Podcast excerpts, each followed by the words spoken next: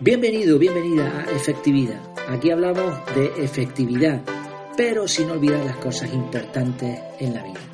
Hay muchas cosas importantes, pero sin duda una de ellas es reflexionar. La reflexión de hoy la he titulado Aficiones llamativas, dos puntos, el perro lanudo. Permíteme una pregunta. ¿Qué afición o hobby tienes? Hace poco, hablando de cómo programar el tiempo, publiqué un artículo, un artículo un poco más extenso, ¿no? en efectividad.es puedes encontrar, pues, igual las reflexiones que tenemos aquí en el podcast, pero también artículos un poco más extensos sobre efectividad. Y en uno de estos se incluía este de cómo programar el tiempo libre, se incluía una encuesta en la que la gran mayoría de la gente pensaba que era bueno programar nuestro ocio para que éste fuera de calidad. Pues bien, en uno de los comentarios del artículo se añadió un aporte que me pareció muy interesante sobre la dificultad de encontrar una afición que nos satisfaga. Le puedes echar un vistazo si quieres. Resumido, es que muchas personas no tienen un hobby. No quiere decir que no dispongan de tiempo libre ni, ni, que lo disfruten, sino que no han encontrado algo que les haga tener esa sensación de flow, ese fluir, eso que pasa cuando el tiempo parece que no pasa. Añadido a esto, dedicar tiempo a una afición que no nos aporta demasiado puede resultar una pérdida de tiempo bastante importante. Por eso es importante decidir bien. En, el autor del comentario, que se llamaba Luis, hizo referencia a su web Hobby, Afix, Hobby Afición, eh, h o b afición.com. Lo pongo ahí en la página web, en efectividad.es, ahí tienes el enlace. Y en esta página ellos se definen como la web que te ayuda a encontrar tu afición y a disfrutarla. Entre otras cosas que me parecieron bastante útiles, tienen un decálogo sobre el decálogo de las aficiones. ¿no? El caso es que esta idea me vino como anillo al dedo para una reflexión que ya tenía anotada y que con esto pues terminó completa. Te cuento. Unos días atrás mi familia y yo estuvimos en un fin de semana en Madrid. Entre las muchas cosas que pasan cuando uno está relajado y tiene tiempo de observar lo que sucede a su alrededor, hubo una anécdota que me llamó la atención y la anoté para esta reflexión. Íbamos caminando por la calle del Prado, donde está el Museo del Prado, un museo espectacular, llegando a la estación de tren de Atocha, conocida, entre otras cosas, desgraciadamente, por un atentado que hubo allí, pues tremendo. Y bueno, en, en ese sitio nos cruzamos con un señor que paseaba un perro precioso.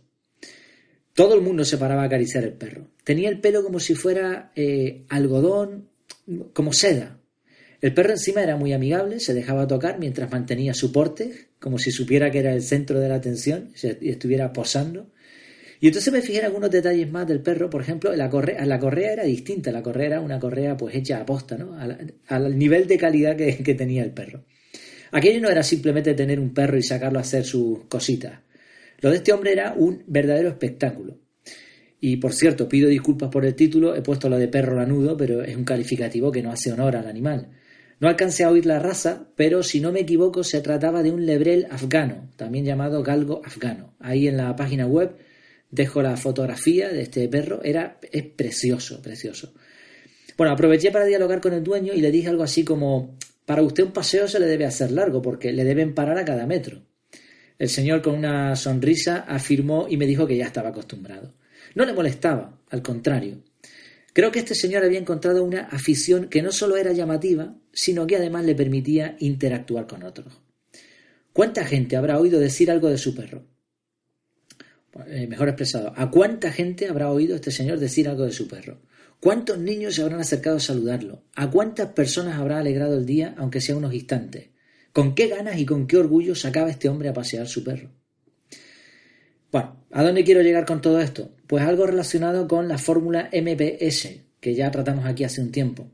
No creo que en este sistema se pueda conseguir la felicidad completa, porque entre otras cosas nos hacemos mayores, envejecemos, morimos, enfermamos y hay muchas desgracias, ¿no? Eso de, eh, puedes conseguir ser lo que quieras, puedes conseguir ser feliz, bueno, no creo que sea así en todos los casos, pero sí que podemos hacer cosas que nos ayuden a vivir mejor. Todos tenemos que trabajar para vivir y además, como estamos viendo hoy, necesitamos descansar y relajarnos de vez en cuando.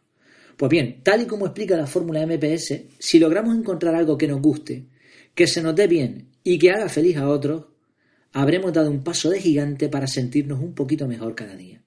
Y creo que en este sentido una afición interesante podría ser la clave, ya que a diferencia del trabajo todos podemos elegir nuestra afición con cierta libertad. Por supuesto, si lográsemos que nuestro trabajo fuera además aquello que nos gusta, pues fenomenal, ¿no? Sería como juntar ocio con negocio. También hay quien opina que esto no es posible, que cuando conviertes algo que te gusta en un trabajo deja, deja de ser algo que te gusta y se convierte en un trabajo.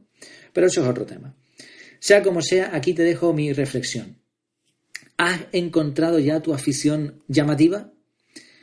Como decía Mary Roberts Reinhardt, las aficiones son la válvula de seguridad de la vida media y el consuelo de la edad.